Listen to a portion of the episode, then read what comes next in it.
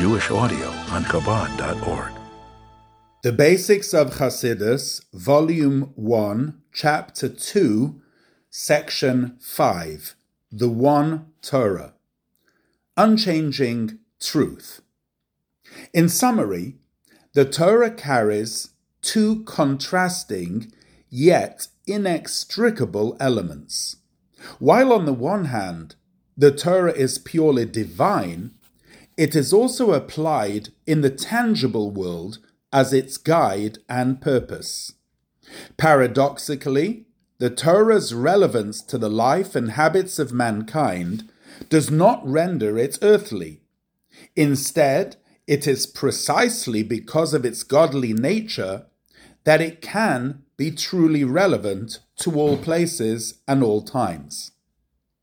As mentioned above, the meaning of the word Torah is instruction and guidance. This is because the guidance offered by the Torah is in no way parenthetical. Rather, it is essential to the Torah itself. Because the Torah is totally divine, it is not confined to the realm of ideas and instead is tangible, real, and relevant to daily life. This combination of godliness and relevance earns Torah the name Toras Emes, denoting the real and unchanging truth of Torah. While the Torah provides man with purpose and direction, it's not subject to the fragility of the human condition. Although as people mature, develop, and age, their health regimen, or diet may need adjust, adjustment, the Torah and its guidance will remain ever applicable and eternal. This unchanging status of the Torah is codified by the Rambam as the ninth principle of faith. The prominence of this classification implies that it has relevance to the Torah's very definition. This can be understood in the context of our discussion that the Torah was given at Sinai as a perfect expression of Anochi, the unchanging, ineffable essence of God. Just as God is not subject to change of any kind, so too his Torah and mitzvahs are perfect and everlasting. Thus, despite the inevitable changes of human condition, no mitzvahs can possibly become obsolete or even less necessary over time. Not limited to the personal benefit generated by their performance, the true virtue of post Sinaitic mitzvahs is that they are God's absolute will. Sinai, a one time event. As discussed above, the revelation at Sinai was completely revolutionary. Anochi, the very essence of the divine, was revealed and became forever invested within the Torah and mitzvahs. God's essence, Anochi, is a singular being, and this revelation aligned the totality of existence towards the fulfillment of a single unified purpose. Because of this theme of ultimate oneness, the disclosure of Anochi was therefore unable to be divided into stages or phases. An occasion like no other, Sinai is accordingly seen as a singular one time event. Similarly, the revelation at Sinai served as the one time Matan Torah, where the entirety of Torah was granted to the Jewish people. While the assembled only heard the Ten Commandments, not only the two tablets are considered to be Sinaitic. Instead, the entire vastness of Torah is seen as an expression of Anochi, and thus encapsulated within the Sinaitic revelation. While one may see the Torah as a device combination of multiple elements, layers, and genres, it was all presented at Sinai as one cohesive whole. Despite the various features and applications of Torah, they are inseparable. The entire spectrum of the written and oral elements of Torah, as well as the various interpretive implements of Pshat, Remez, Drush, and Soid, are all nothing but infinite wisdom communicating the singular essence of God Himself. An analogy. An appropriate illustration for the cohesive nature of Torah is found in the paradigm of a person. The most sophisticated creation, the human composite of body and soul, has numerous abilities, characteristics, and systems. Despite the multitude of functions and features, body parts, and soul dimensions, the person is one, not many. Neither the body nor the soul can independently be referred to as a person. Instead, it is the fusion of the many that forms the single individual. When a person says I, they refer not to their smarts nor to their physique.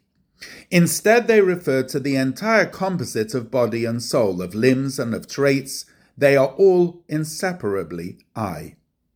Overcoming the inner diversity of man, it is the person's encompassing sense of identity that sees all components as integral to its single self. In parallel to the person's unified composite of self, the Torah is also a single organism, a complete whole.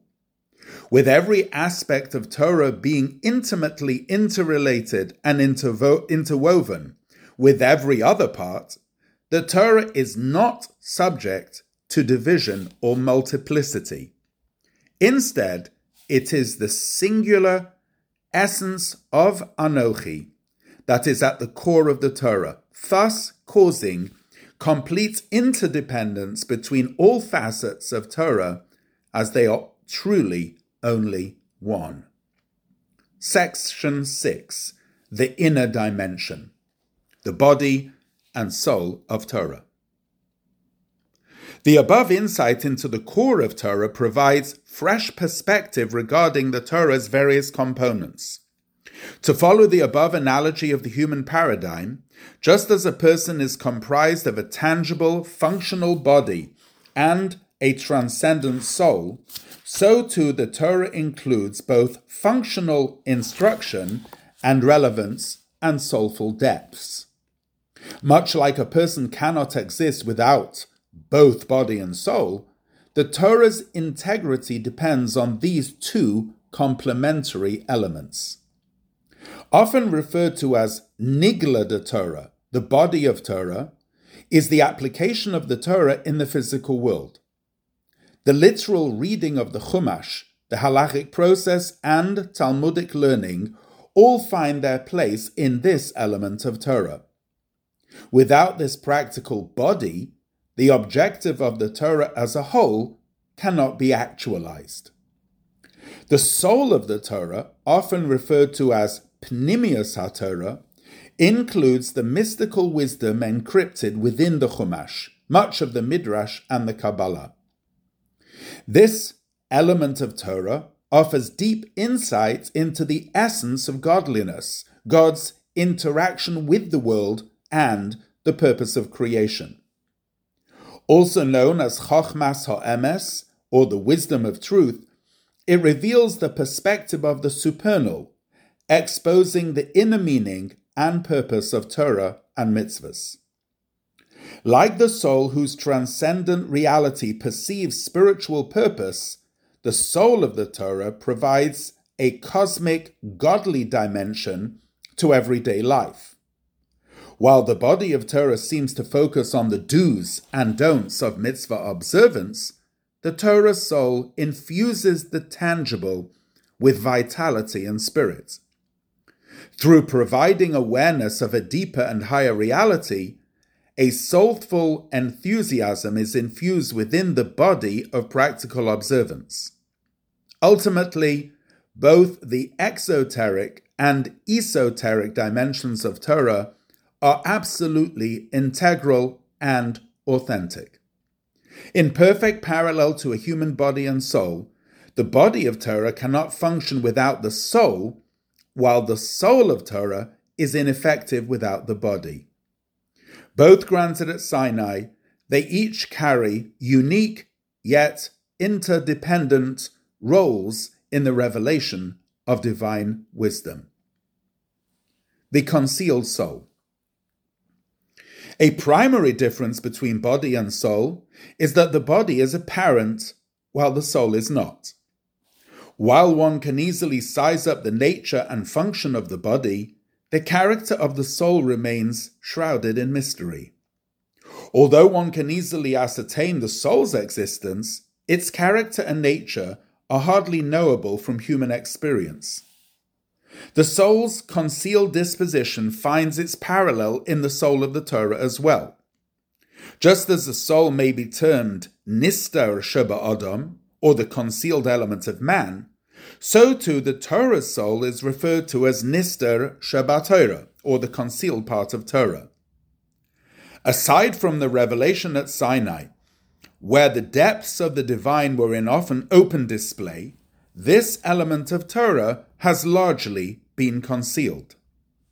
Meticulously transmitted from teacher to student, the chain of the esoteric tradition ran parallel to the tradition of the rest of the oral Torah.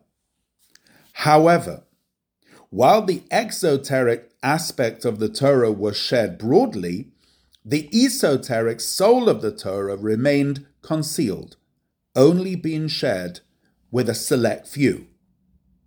Despite several of the Mishnaic sages having been steeped in the esoteric depths, little of their teachings were ever revealed. In many instances, this concealment was deliberate, as it was intended to protect the unqualified student from misunderstanding these lofty and often sensitive teachings.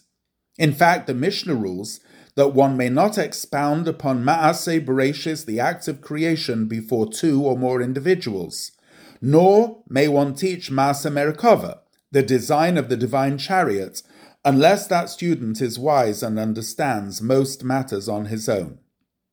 While there are several interpretations of the exact references of Ma'ase Bereshis and Ma'ase Merkava given in the Mishnah, they surely refer to elements of the Pnimius HaTorah. The reason for the restriction of such study is because these specific teachings and spiritual experiences are especially sensitive and can actually lead to negative consequences if they are misconstrued. The soul revealed. Despite having explained that the very nature of the Torah's soul is to be concealed and abstract, one must not consider this to be a permanent concealment. Firstly, the Torah was granted in its entirety to every Jew. Therefore, it is untenable that a Jew would be permanently barred from properly accessing God's most cherished gift. Secondly, a central theme of the Torah's delivery to the Jewish people is that it should serve as a peacemaker. As explained above, Peace is an element of unity that transcends the natural divides. The Torah is set to create peaceful reconciliation between the world and its creator, and between the body and the soul. Surely, if the Torah carries the ability to heal the dichotomies outside of the Torah, certainly the internal schism between the hidden and revealed elements of Torah can be healed as well. This premise is in fact clearly detailed by Rashi. The Jewish people are assured by God that He will appear to them to explain the secret of the Torah's reasons and its hidden mysteries.